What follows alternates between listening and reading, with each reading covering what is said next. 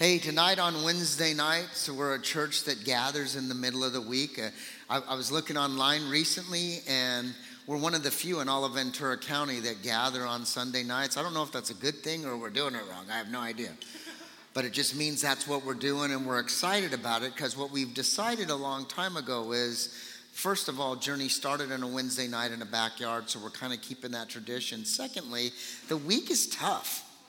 Living uh, living in this world and living in life, even with your family. Sometimes we have tough family weeks, and it's tough to engage and to make it through. So we come on Wednesdays to kind of get right with God, get our heart right, get our mind right. And we open up the Word of God, and we teach completely different than we do on Sunday. We go verse by verse in the Bible, and we open it up and say, Lord, speak to us in the way that you want to speak, telling that story in context one hundred percent.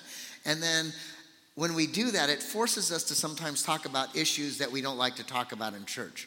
And uh, I think it's been really powerful for the church. I think it's a great time and uh, uh, an opportunity for us to engage. Uh, I, on on um, on Tuesdays in our staff meeting, we were talking about words that we live by. And one of the girls that was on staff saying, this, this year we need to engage differently. Right? We need to have this engaging interaction, right? And so if you guys don't know what engage means or you don't understand it, it's like if you've ever, I don't even know if they even make sticks anymore. Does anybody drive a stick shift in here anymore? I didn't say if you know how to, do you have a stick? Yeah, I don't even know if they make them, but they do. And those that know how to drive a stick correctly, they're not grinding their gears. They're engaging it properly. They're using the clutch and they're shifting correctly. Those that don't know how to drive, like when I first learned how to drive, I was grinding gears constantly. And it was embarrassing. And if you did it incorrectly, you would ultimately stall the car. And uh, hopefully you weren't on a hill, right?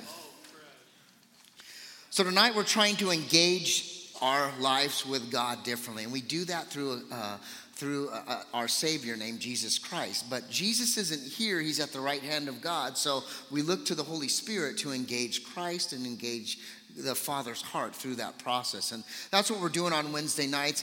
And there's no better place to do it, I believe, than the book of John. We've been going through the book of John for several months now. And it looks at the trajectory we're in, we're going to be in it for several more months, at least past Easter, which is late April this year. Wednesday nights is like a small group. It's a larger group with sixty to eighty, one hundred people on nights, and then you get into small groups. And what there should be is some interaction, some thoughts, some some things that you feel God's saying about the text. And ultimately, we should close with some deeper relationship. So hopefully that's what you get out of it, and hopefully it becomes a place that you grow as a disciple. And a disciple would be that you have a deeper relationship with God and the knowledge of who he is. Have you ever had this conversation in your life where you're sitting there and you're like talking to someone and you're like in this deep thought and you're explaining something that's really important, right? You're having this conversation, you're like totally invested in it. Your, your, your brow's kind of got that funny look. You ever seen Jeremy when he's got that funny look on his brow like that? And he's telling you something, and, and, and you're in this conversation, and you're having this wonderful conversation, you think, and then that person or people that you're talking to ask the very question that you've been answering for the last five minutes. You ever been in that conversation before? It's kind of awkward, right? You're sitting there, and you're talking about something, and someone in the group or the person you're talking to is like, well, what do you think about that? And I'm like, I was just telling you that a second ago. Weren't you listening? Oh, I'm sorry, I guess I wasn't paying attention. So they asked the very question. Well, tonight we're going to see that that's exactly what happens to Jesus Christ. And I feel like uh, I feel like we do this as Christian as in Christianity a lot. I feel like we hear the word of God. I feel like we receive something from God and instantly we doubt it as, as quick as we receive it. It's like putting that cracker in the juice in communion and you take it in and instantly you're connected with God, and as quick as you're connected, quicker you forgot about him for the rest of the week or the next communion. And I feel that we see that a lot because the disciples are just human beings like you and I. And we need to learn to engage on a minute by minute, hour by hour, day by day, year by year lifestyle. And it's not always easy.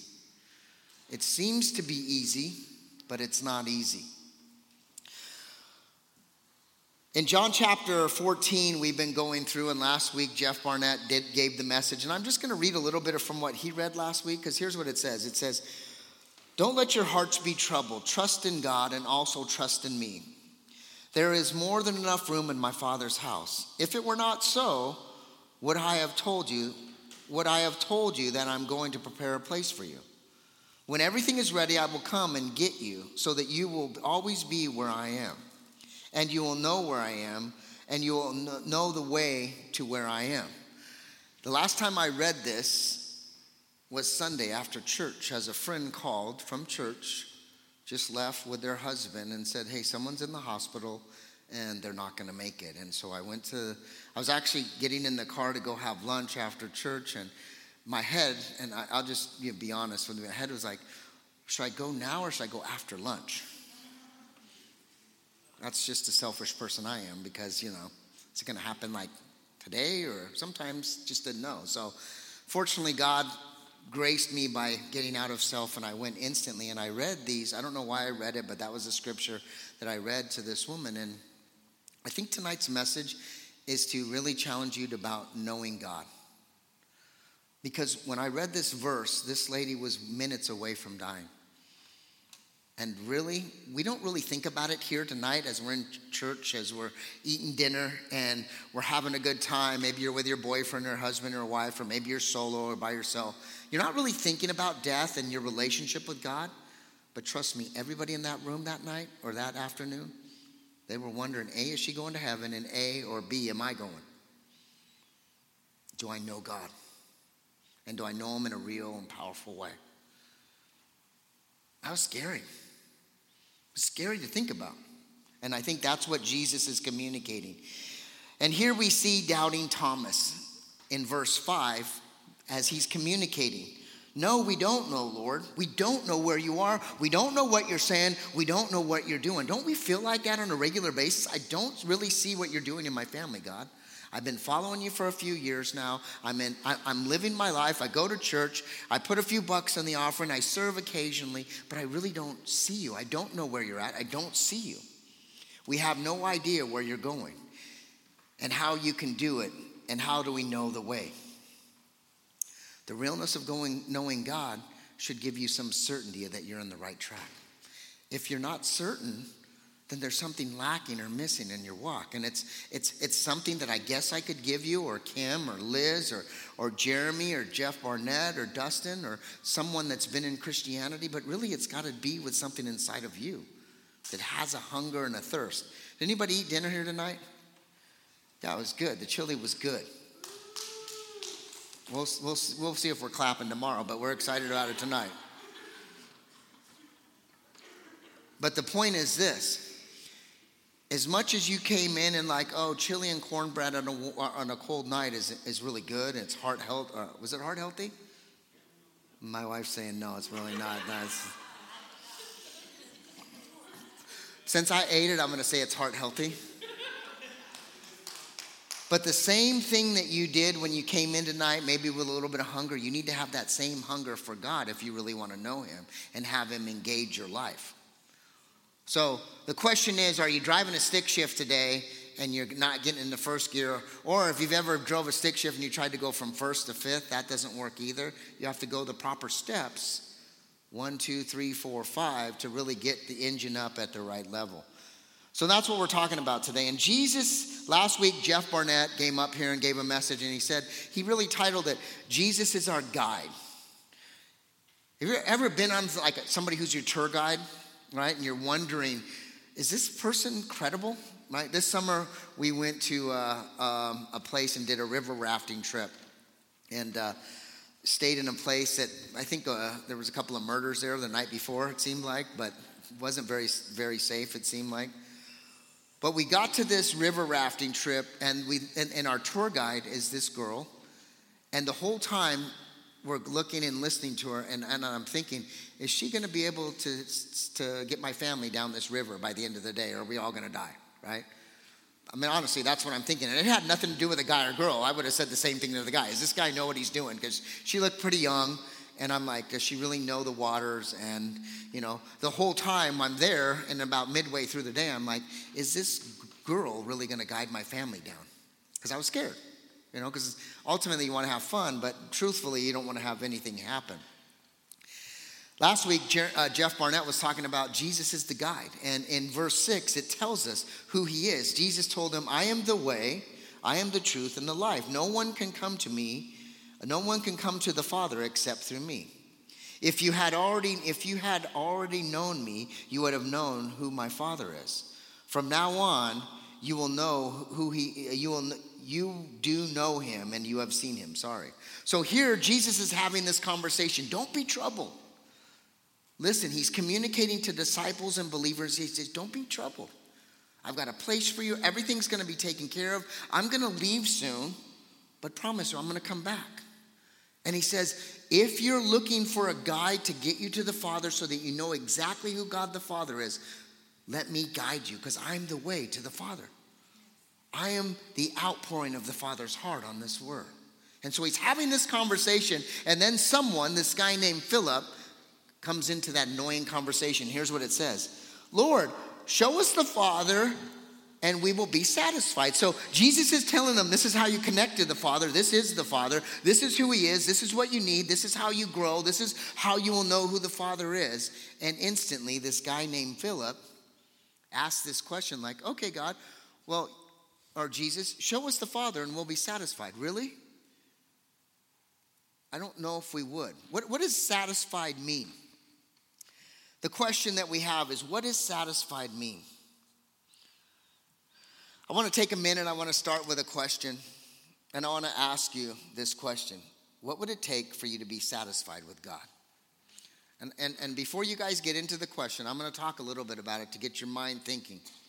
If you had an opportunity to just to bring your stuff before God today, and there were three or four things or ten or twelve things that would give you complete satisfaction, what would that be? So I want you to really think about it, and what I want you to do is share with that one or two things with the people at your table. And if you don't know, ask God. Pray, Lord, give me a few things that I'm discomforted with that might bring satisfaction. So go ahead and spend some time answering that question. What would it take for you to be satisfied with God?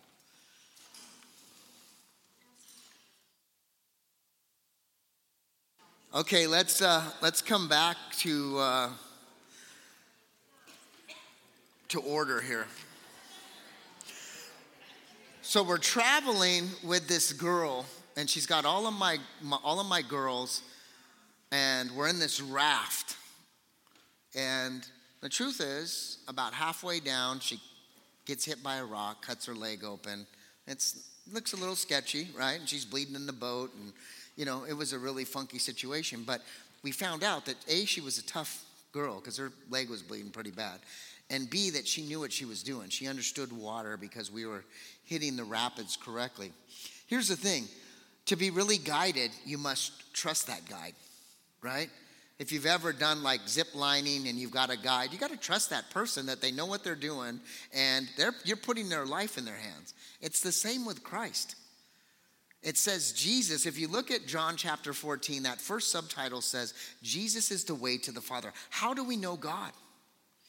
How do we know God, this invisible mass being of the universe? And we've been talking about it all through December, heaven on earth. But how do we really know who God is? And how do we really know the outpouring of God, the Father's heart? We're singing songs and going, yes, Lord, we want to be enthroned about you. We want to know you. We, we want to celebrate you. You're the King of my heart. But how do you really know? Well, Jesus says, it's through me. And, and the beautiful thing about that is that we don't have to just sit and talk about it. We actually have words written about his life and called the Gospels. And we get to look at that and we get to study it. And then we get to see not only the Gospels, but the history of the church and the writings of the church after Jesus ascended. So the only way the Bible tells us to understand and know God is to know who Jesus is. And I don't know about you, but when we talk about knowing God or knowing someone, there has to be some sort of ebb and flow, a relationship. Most Christians today talk too much in their prayer. Can I get an amen? We pray and we're like, dear Lord Jesus, I love you and I need you to help me with this, that, and the other thing. And, and, and all God's doing is, would you shut up for a few moments?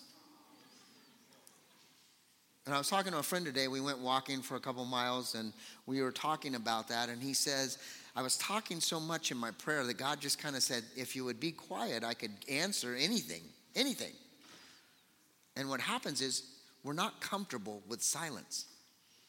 And because of that, we start to talk. Have you ever been in a room with somebody that just, you know, you've been silent for three seconds, and they're just like, oh, I got to say something. Blah, blah, blah. Veronica, why are you hiding?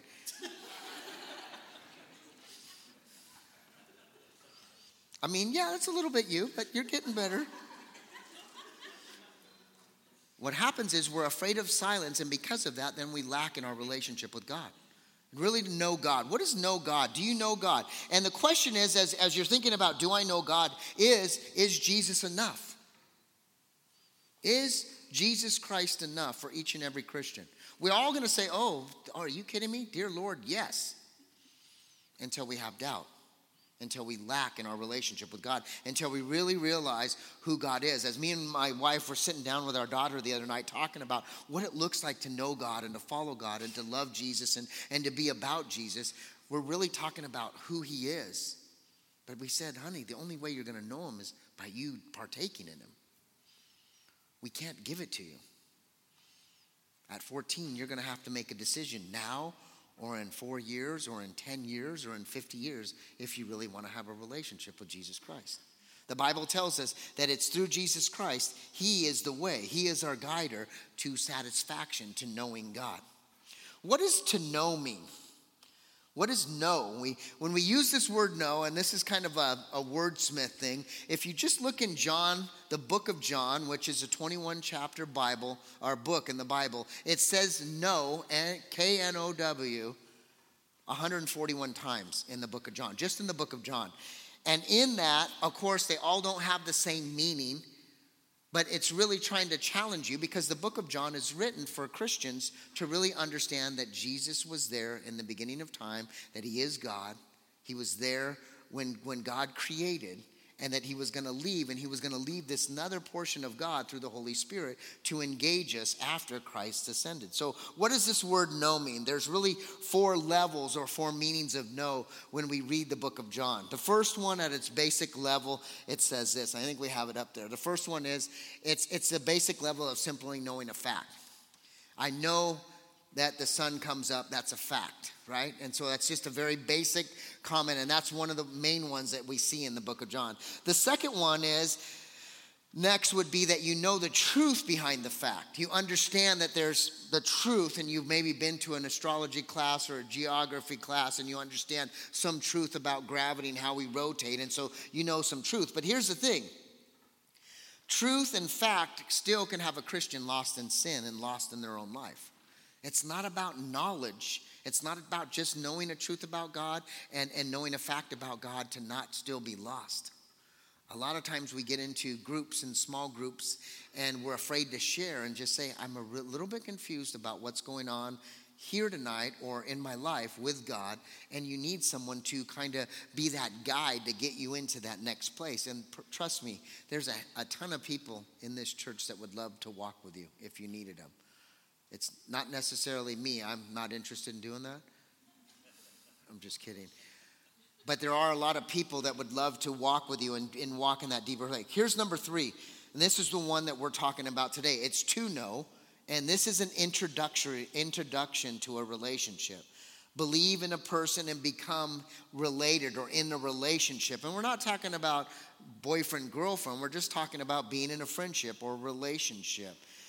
Um, in this particular to know, we see in Genesis in the Hebrew is, is a really one about a man and woman getting to know each other for the first time and building that relationship. It's really the introductory part. And we see this in John chapter seventeen, something that we'll read in a month or so, and it says this, seventeen three, and it says, and this is the way to have eternal life, to know you, the only true God, and Jesus Christ, the one you sent to earth. This is how we know, and this is an introductory statement. In John, we're trying to figure out, is Jesus who he said he is, or is he a lunatic?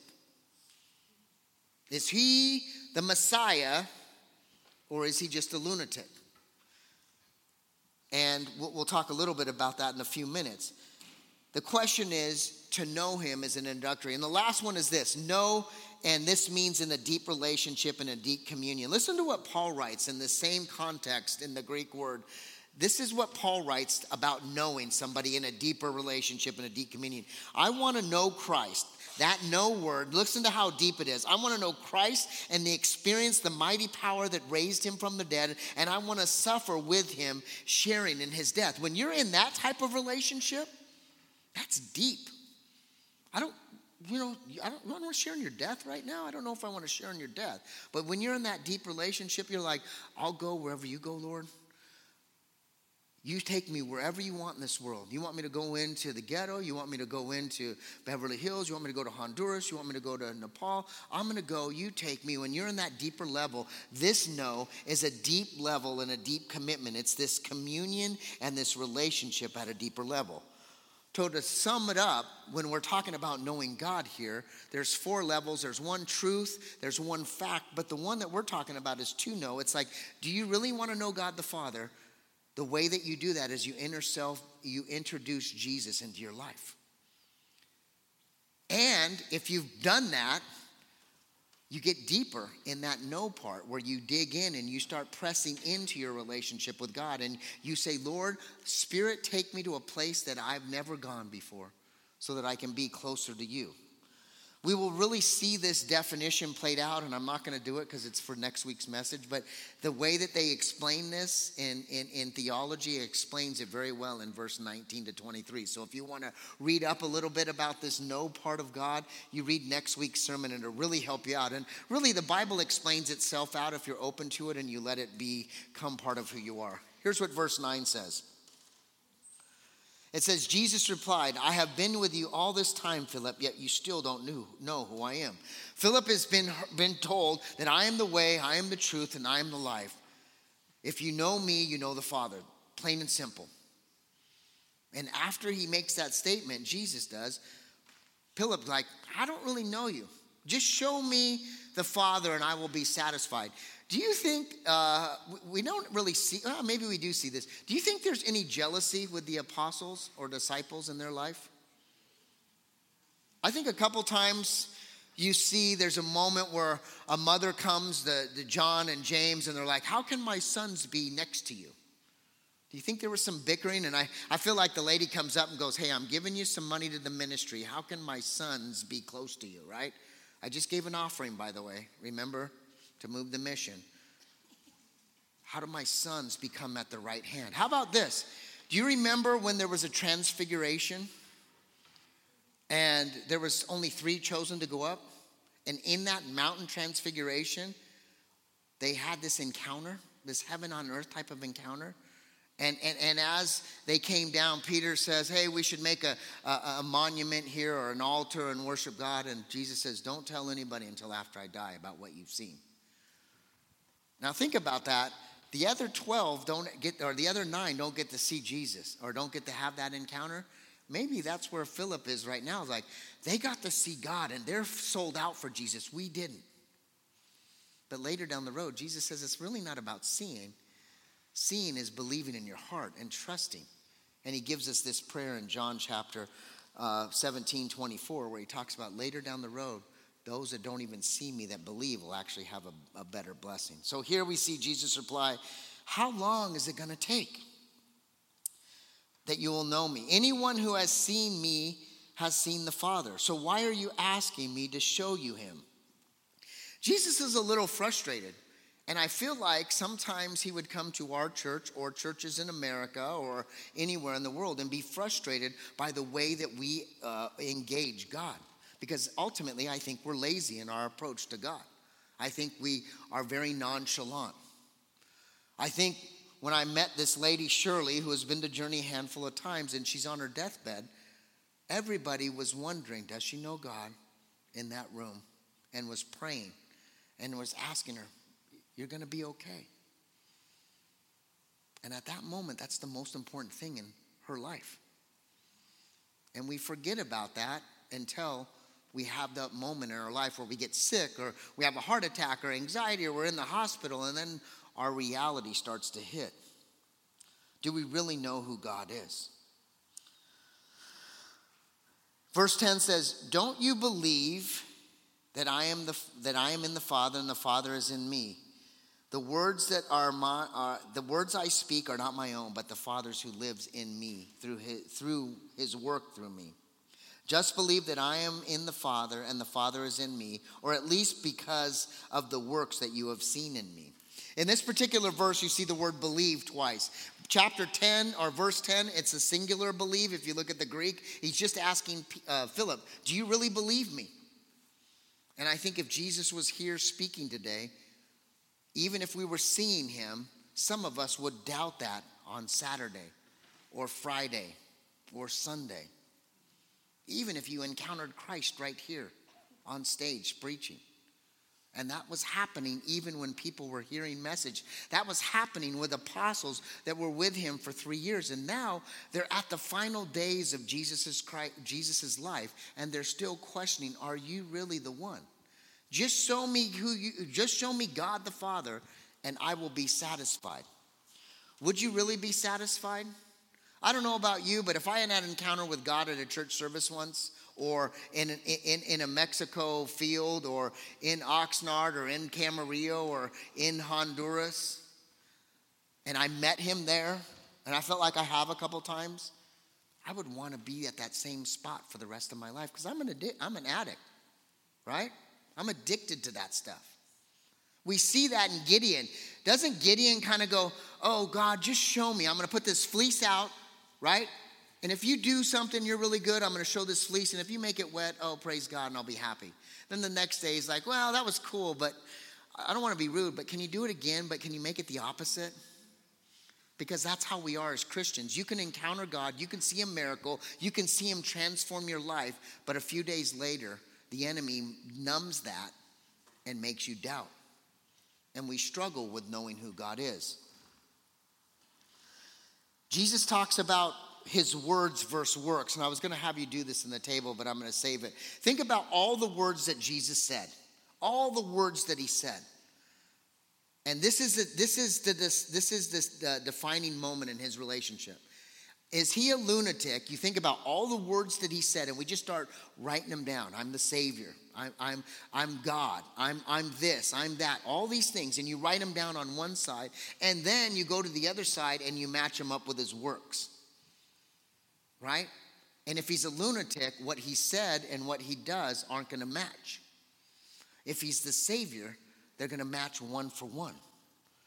As Christians that understand and know God, our words need to match our works. And when they do, we have a better relationship with Jesus Christ.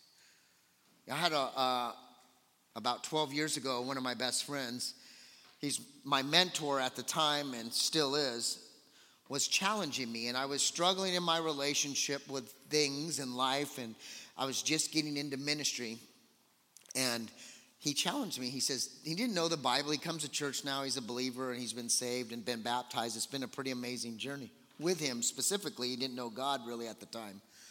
But he says, doesn't the Bible say, let your yeses be yeses and your noes be no?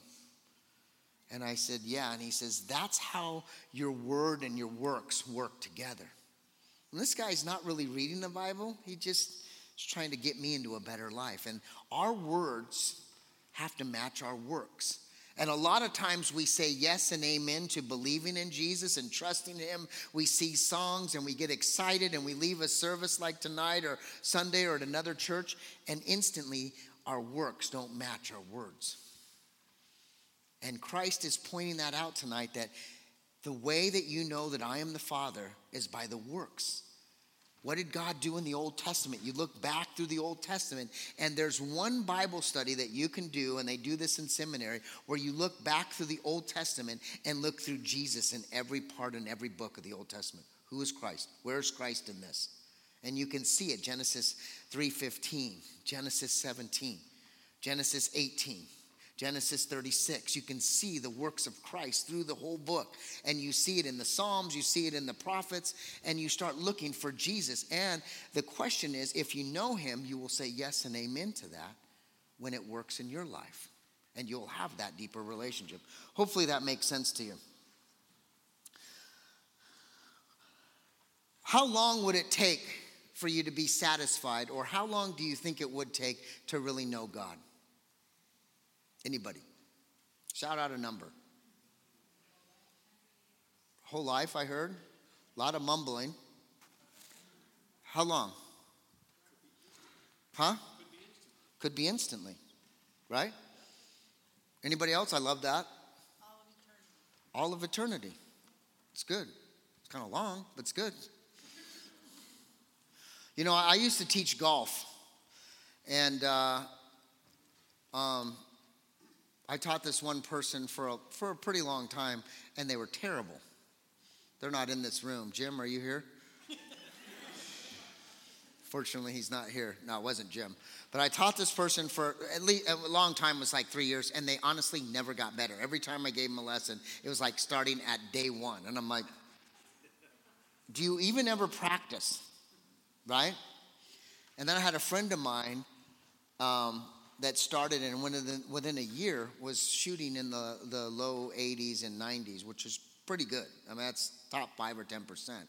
And it was because he was putting in, he worked at a golf course and was putting in twenty hours a week, right? And they they say in golf, if you practice, if you play once a week, you're going to stay the same. If you put a few extra hours in a week, you start getting better. And it's the same with your faith. It's the same with God. If you practice God outside of Sunday and Wednesday, you're going to know him better. If you just come in and you're like, you got to feed me, Jeff, in twenty-seven minutes, or Jeremy or Dustin or whoever's teaching, Kim, you're you're on you're on life alert.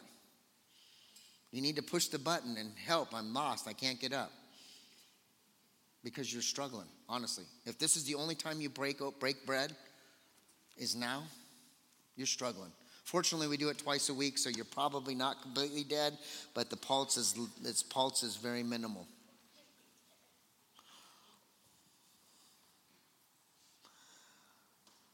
The apostles were with Jesus for three years, and they really didn't know much. You know when they learned? When he left, and the Spirit took over.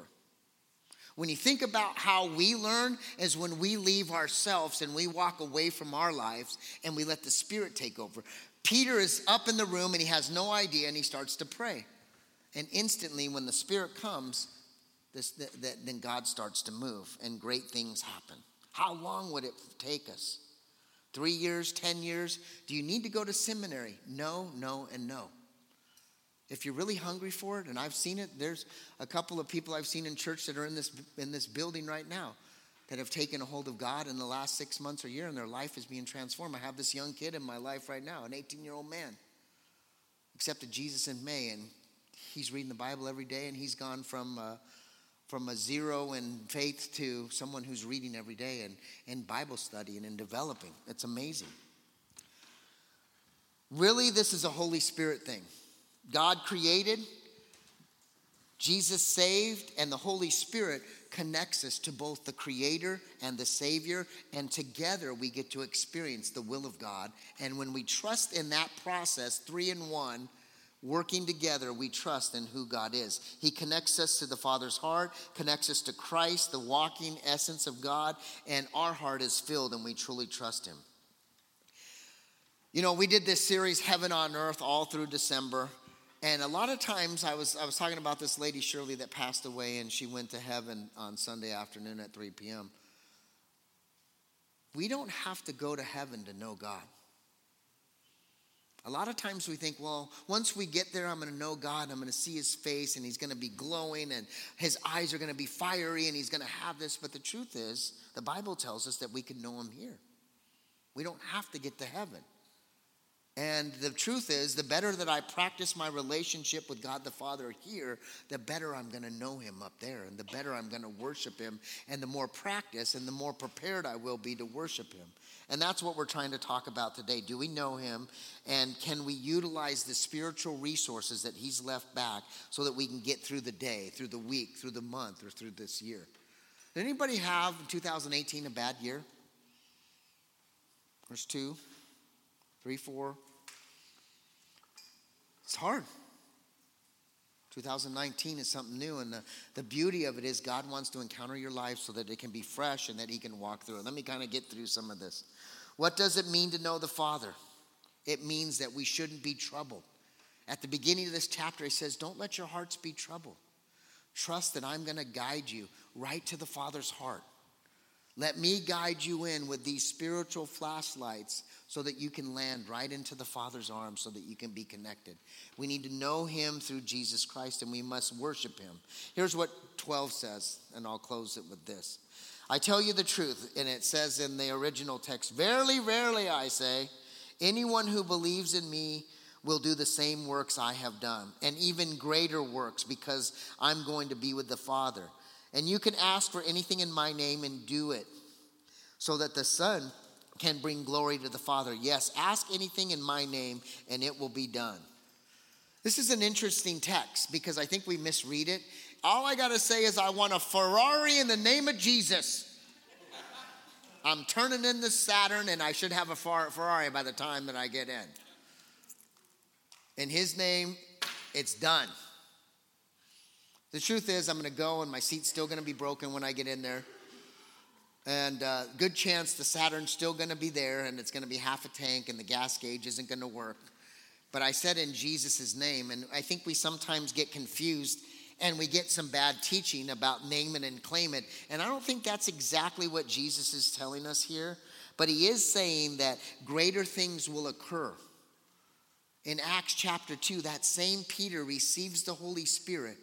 Jesus has ascended. They've been up praying because they don't know what else to do. And they're they're crying out to God. And in, in that moment when the Spirit comes down at nine in the morning, he gives this bold message. And it says three thousand accepted the Lord. It doesn't really say that with Jesus. It said many became saved and, and followed him. But that day, Acts chapter two, three thousand. Acts chapter four, thousands. Acts chapter five, thousands, by just people like me and you. Filled with the Spirit, trusting in a God, no longer waiting for someone to push, but letting the Holy Spirit lead. Jesus says, I am the way, the truth, and the life, and he wants to lead us, and it is through prayer. The best thing for a troubled heart, if you're not right today and you're troubled and you're discontent and you're struggling, is prayer. And here's what Jesus says. Do not be troubled. In chapter fourteen or verse fourteen, he's saying, pray and ask in my name, and that will start to appease your troubled heart. Here's three conditions of a troubled heart, or three conditions of prayers, and three conditions that if we meet are a blessing in our life. First of all, realize this. It's a privilege to pray. Right? If you've ever gone and, and, and, and saw someone, you know, you gone and saw a, a movie star, or you gone and saw a play, or you saw a band, and you ever get behind stage, it's a privilege to communicate or be in the backstage pass. It's a privilege to pray. It's like having a backstage pass with God every day. And I don't think we take it as a privilege. I think we sometimes take it as a burden. It should be a privilege to pray. And here's what Jesus says. The first condition would be we must pray in faith. We must pray in loving faith. And I'm going to pray, God, that this is about you and not about me. I'm going to pray that the Ferrari will be used great in ministry. The truth is, it has to be faithful, and it has to align with what he wants. And a lot of times it has to be answered in the way that he wants. A lot of times we, we have our prayers in selfish ways. The first thing, the first condition is that we must pray in faith. The second thing that we see in these last couple of verses, it says we must pray in Christ's name. Now, a lot of times we think in Jesus' name I get it answered, but really it is this. If I send my sister to Nepal to the missionaries, Cameron and Lisa and Ryder, and I said, hey, this is from our family, or this is from the church or something, she's coming in the name of the church, and she's actually presenting. When you're presenting your prayer to God, you're supposed to be presenting it as Christ would present to his Father. In Christ's name is saying, I'm doing this because I know this is going to benefit you, God. It's not going to benefit me. I'm going to be a representative of you, Christ, so that I can communicate to the Father's will. In Christ's name is really a communication saying, I'm representing you in this encounter of prayer. And the last one is that we must pray. And this comes out of verse fifteen. This is next week. But we must pray in loving obedience. Obedience to God and not obedience to what your wants and needs are. And when we do this, he says, I want to bless you with the things that are a blessing to him. A lot of times he says no because they're not a blessing to him. A lot of times he says wait, and occasionally we get this yes prayer. Here's what "You Have a Friend in Jesus" says. I don't know if you've ever seen these lyrics. I know we sing them, but here's what it says. What a friend we have in Jesus, all our sins and griefs to bear. What a privilege to carry everything to God in prayer. So that's the really cool part. But look at the bottom part. It says, oh, what a peace we often forfeit. Oh, what needless pain we bear, all because we do not carry everything to God in prayer. Oh, what a friend we have in Jesus. What I want to do as we close today is I want you to befriend somebody at the table and pray for them. Pray for them to be satisfied with and content with God. Pray for them to have a rich relationship with God. Pray for them that they will know God in a deeper way, or just pray for something that they have. But I want to spend the last few minutes praying for people, and then I'll close. Uh, we'll close out of here. But here's the thing, is if we don't bring everything before God, we're missing out on what God has for us. So spend a few moments, and then we'll we'll close out in prayer.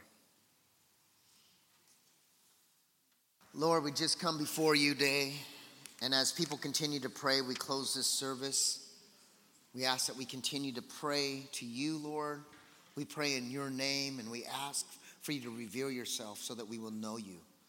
Know you not in an introductory level, but a very deep and robust relationship with you. Lord, I ask that these tables continue to remain in prayer so that our hearts, minds, and souls will magnify everything that you are. We love you, King Jesus. Amen.